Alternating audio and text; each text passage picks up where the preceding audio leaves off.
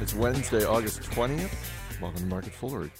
It's not really Wednesday, August 20th. You know, we're, we're, we're, we're pre-taping this whole week. But uh, I'm Chris Hill. With me in studio today, the managing director of Fool.com, Austin Smith. Thanks for being here. Thanks for having me. It's been a Um, while. uh, it has been a while. You're a busy guy, so I, I appreciate you taking the time here uh, and allowing me to essentially dragoon you into this. Well, see, I'm not busy. I just walk around enough so that people think I'm busy. But apparently, it's worked because Nice. I fooled you for. That's for the years. Seinfeld. That's the the George Costanza. If you walk around, you maybe have a clipboard in your hand. You sort of have this vaguely annoyed look on your face. People are like, "Wow, that guy's working." You know, it, I took inspiration from West Wing. I don't know if you ever. Sure, yeah. Everybody in that show, every scene, people were walking, right? Yes. And they must have therefore been very busy and important. I don't think they ever had any desks Yeah. in the entire West Wing. That um, uh, I don't know if it was. I don't think it was on that show, but related to that show, someone was writing about that and referred to that act where two people are essentially having having a meeting where they are walking as a peta conference. I like it. It's like peta conference. There you go. Don't tell our CEO though, because we- we will have a 30% Right. head of conference mandated minimum for all meetings. Uh, Tom Gardner, very much a fan of the walking treadmill Right. desk. Um, okay, so this actually ties into something I wanted to talk to you about, which is the I wanted to get your thoughts on the market in general. Um, but let's start with our CEO, who has said publicly uh, at the beginning of this year that he believes there will be a 10% drop in 2014. Just statistically, we're due for one because one happens about every, every 11 months or so. Um, and he uh, also said that if it did not happen, he would walk a marathon on his treadmill desk. Um, so, for the sake of his feet, I guess, and his his ankles. I'm I'm sort of hoping that we have a drop. But part of me is like, well, you know, you're the one who said you were going to walk a marathon on a treadmill desk, so you. You, you, you made your bed, you're lying in it. But but when you look at the market right now, let's bring it back to the market. Um, where do you think we are? I, I, I, and I'll just preface this by saying, in general, the market is doing better than I thought it would at this point, just because 2013 was so great. was It was just such an outlier year, like one I think one of the like the fifth best year of the last six decades. And so I thought, well, gosh, I mean, there, there's got to be some sort of reversion and drop, and the and the market, and particularly the earnings that we're seeing, uh, on balance, they're holding up pretty well. So as for where we are, uh, that's all I can say is that we're higher than we were 12 months ago. Right. Um, I, I don't know where we sit in the spectrum of, of where the market will eventually be. I mean, of course, over the very long run, we believe it will be up and to the right. You know, if you bet on innovation and entrepreneurialism, that, that that's a pretty safe conclusion to draw. It, I, I presume uh, the thought on people's minds and what you're you're getting at is is the market overvalued? And you know, is are we in a rich environment? Is this too expensive? And I, by looking at maybe the traditional metrics, you know, the Shiller CAPE um, PE ratio, some people would be inclined to say yes. But at the same time, I also have to be aware of this fact that everybody is hyper aware of how the market is valued. And Yeah. by, by the very nature of what we've seen in markets and how they've worked, uh, when things are this when people are this aware of it, you kind of don't get surprised by huge drops, right? I mean, it's uh, it- by the by the very nature of people being concerned about it being overvalued. I actually have a little bit less risk that that it, we go through a huge drop in the near future because that's just not the nature of how these things unfold. You know, there's no black swans if everybody's talking about it. on the day that we are taping this, one of the big stories in the news is Coca Cola taking a stake in Monster Beverage. Um, and one of the thoughts that went through my head when I saw this was, oh, okay, here's another huge company that can't organically grow the way it wants to. So therefore, it's just going to buy some growth, which is fine, and and that can work out for companies. But uh, just as for the last couple years, we've seen a lot of companies reverting to paying bigger dividends because they have this ever increasing pile of cash. I mean, we talk all the time about Apple's massive pile of cash, but it's worth noting that most companies, for their own corporate history, are sitting on a record pile of cash. And so mm-hmm. for a couple of years, it was, well, we're just going to pay out more dividends. I feel like 2014 is, is less that and more, well, we're just going to go out and buy growth. And I don't know that that's going to work out so well because it, it I mean, it, this is against the backdrop of other large companies scaling back. AIG, Johnson and Johnson, Procter and Gamble Mm-hmm. recently coming out and saying we're cutting half of our brands. Yeah, I- I think you're right, and the the history of sort of massive M and A activity has, uh, you know, if history echoes or even repeats to a modest effect, we would assume that a lot of these deals are going to end up uh, going belly up in the medium to to long future. It does not get me super excited to see big companies spending a lot of cash. Yeah, I admit the uh, the Beats acquisition had me scratching my head a little bit. I think the Apple buying Beats. yeah, the uh, the Zillow Trulia deal uh, was a eye-watering um, valuation. Granted, Zillow used what are arguably very ex- and a very expensive currency to, to do it. Um, yeah, I'm not thrilled to see huge M&A activity. I would much rather have seen this happen 12 months ago, 16 months ago when prices were depressed. But as you and I talked about coming into the show, this is a, a typical story in corporate America where they kind of tend to lag the most opportune time for a certain decision. Buybacks would have been really great in 2010, 2011. They Yeah. happened uh, after the market had run up a little bit. Acquisitions would have been really great uh, maybe a year, a year and a half ago. So, um, yeah, to, to see this happening in mass worries me a little bit, but that doesn't necessarily mean anybody should make a market call and say, oh, you know, th- this is bad news for the market as a whole. Remember, we invest in individual companies. There are responsible acquisitions being made every day, there are irresponsible ones made every day. So just because they happen to be happening maybe irresponsibly in mass does not mean that the company you own is going to be affected by that. Yeah, and just going back to Coke, on the flip side, if you want to look at uh, the positives of it, they're not buying Monster Beverage outright. Outright, they're taking a stake in it. They're swapping some brands, so uh, and in, they're sending their energy drinks to Monster. In return, they're getting natural sodas. And and one of the other thoughts I had was. Coke is kind of betting on every horse in the race when it comes to beverages. Like, oh well, we'll have you know our energy drinks, we'll have our natural drinks, our sodas, our waters, our tea, uh, you know, honest tea, and and of course Coke and Diet Coke, which continue to decline in North America in consumption. I, I would also point out that you know, as, as far as acquisitions go, the the Coke Monster beverage one is it is such a small bet in their aggregate portfolio, and I would also argue that if there is going to be an acquisition that that makes sense, it's going to be in a situation like this where you know Monster Beverage yeah is is a growing brand and they're they're going to start bumping up against you know major distribution issues without the likes of someone like Coke. And I think you know for what Coke did with Honest Tea as a great example, you know you reach a certain capacity, uh, your future growth has to come with massive assistance from distribution. So this is a case where it makes sense. It's not like Coke is you know not that there are many equals short of Pepsi, but it's not like Coke is you know trying to bite off a huge company here Yeah. buying something their size. This is this is an acquisition that makes sense because the the growth in Monster's brand and, and affinity and awareness can only be enhanced by Coke's distribution. So that does seem to have a lot of uh, merit. Although, um, you know, yeah, massive M and A activity does you know cause you to pause a little bit. You want to make sure your companies are doing it right. You want to evaluate every deal individually, make sure that it makes sense in the context of the what the acquiring company hopes to get out of it, and they're not just looking to spend cash.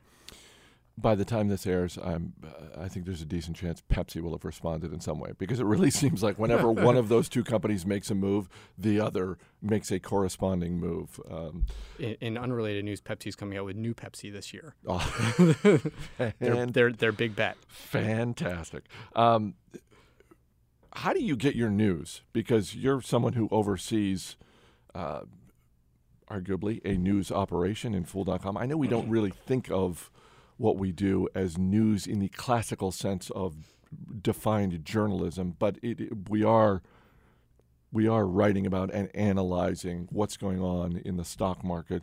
But uh, as someone who oversees that, uh, how do you get your own ideas? Because you're also an active investor.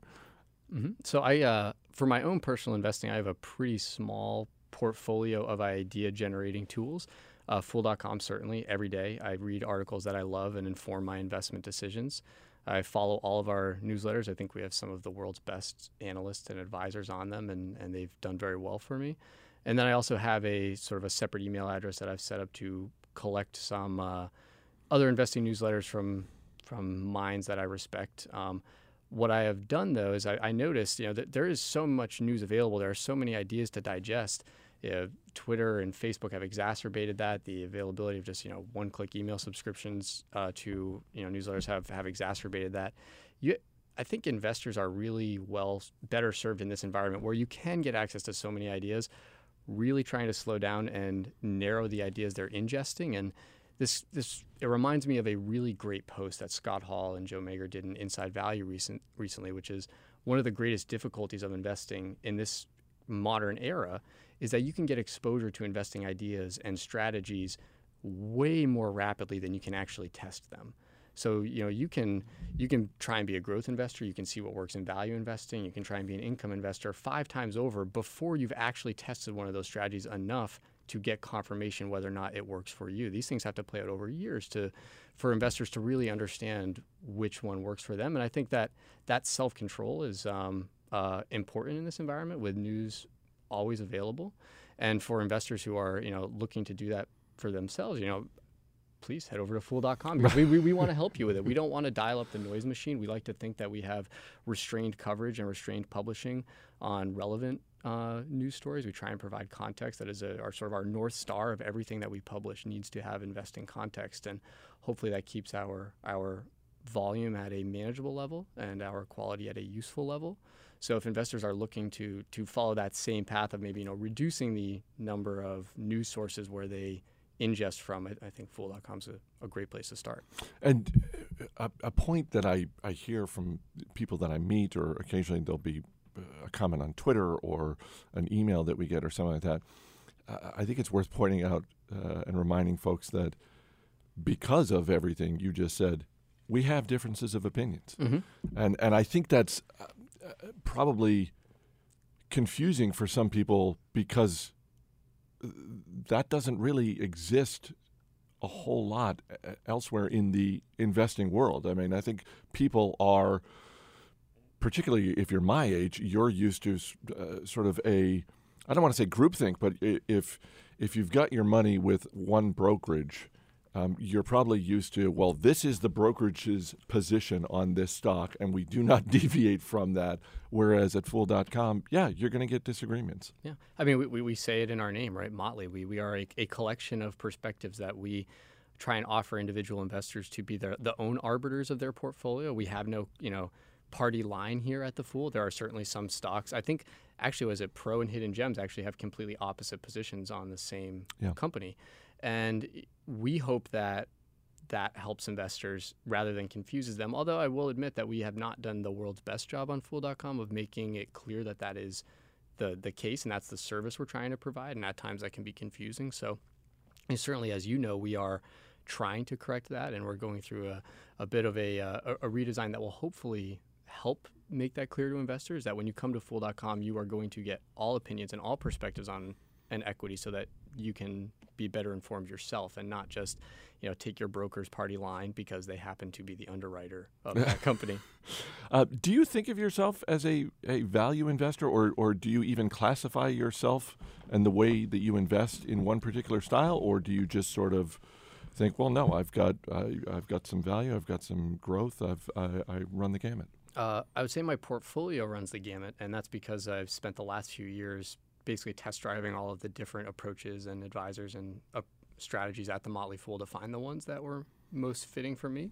And I've have settled at least today. Well, we'll see. You know, right after I said that the problem is that investors can change their approach more frequently than they can uh, evaluate them. Uh, where, where, I have started to hitch my wagon to a little bit more consistently are the income side and sort of the the everlasting uh, moats, for lack of a better word, which is you know very much a Morningstar versus Motley Fool term, but we try and invest you know in companies that have wide moats. So my portfolio will increasingly start to be income focused and moat focused, and that's just a product of my own temperament. I don't have uh, the the David Gardner um, temperament where I can withstand 50% drops and still get a, a good night's sleep. And that, um, and I also have a different, the different objective of hopefully one day living off of my income without having to sell positions. So those those realities have shaped my portfolio, um, and that's what allows me to sleep most comfortably and soundly. Uh, I talked recently about um, just how it's human nature to react very positively when you see that your stock has popped. It's just it's just inherently a good feeling. But to touch on something you just said, I've come to realize over the last couple of years that I, I get just as excited, if not more so, when the light bulb goes off in my head and I realize not about the stock, but that the business that I have bought shares of or own shares of has either a Mhm. moat or pricing power. When they have demonstrated some sort of like, uh, I've owned shares of Chipotle for about a year and a half, and Congratulations. well, thank you. But um, but but uh, you know, as nice a run as the stock has had, the best I felt about it was when they executed their recent price increase, and it worked out for them. And I thought, oh my gosh, this is you know this is great. This business is, you know, because w- whatever that's going to do for the stock over a three month period, what that means over the next arguably three, five, ten year period is oh they've got the pricing power Mhm. that Warren Buffett says he wants to see more than anything else in a company.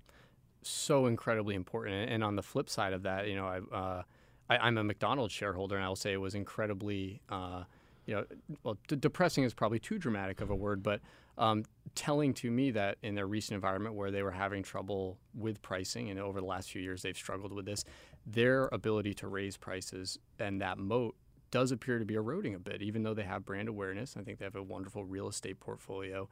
Their ability to raise prices, which has been a significant, you know, uh, telltale sign of great stocks over the long run, does not appear to be as strong as it once was. And competitive offerings like Chipotle and Panera and Starbucks appear to be the reason why.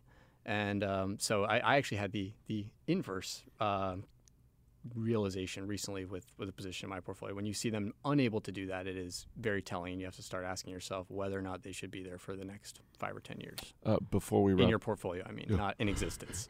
uh, before we wrap up, I uh, I had asked uh, James early this, um, uh, so I will ask you as well. As you look out over the rest of 2014, is there anything in particular that you're going to be watching for in the market, whether it's a given company, a given industry, or just uh, or just something in your own portfolio? The the company I am most interested in, and this does not match quite with my my moats and income lean, and as such, I've actually divested a large part of my position, but I kept just enough to stay interested in the story, and that's Zillow.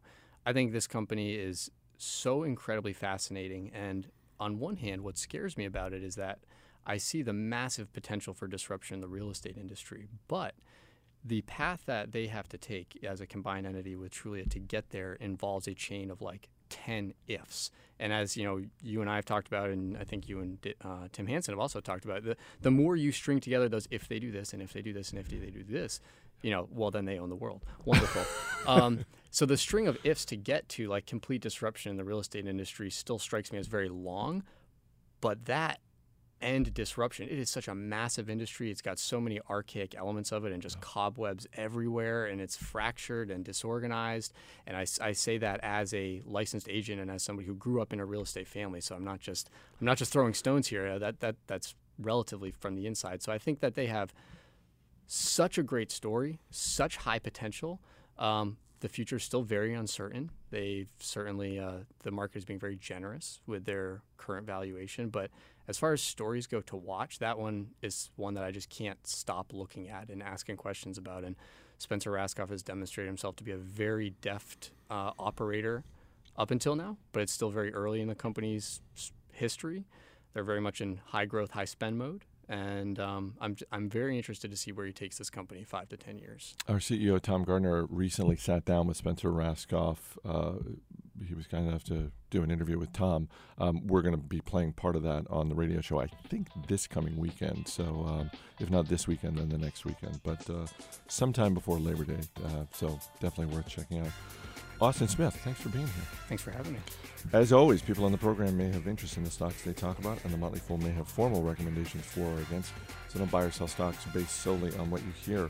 That's going to do it for this edition of Market Foolery. The show is mixed by Dan Boyd. I'm Chris Hill. Thanks for listening. We'll see you tomorrow.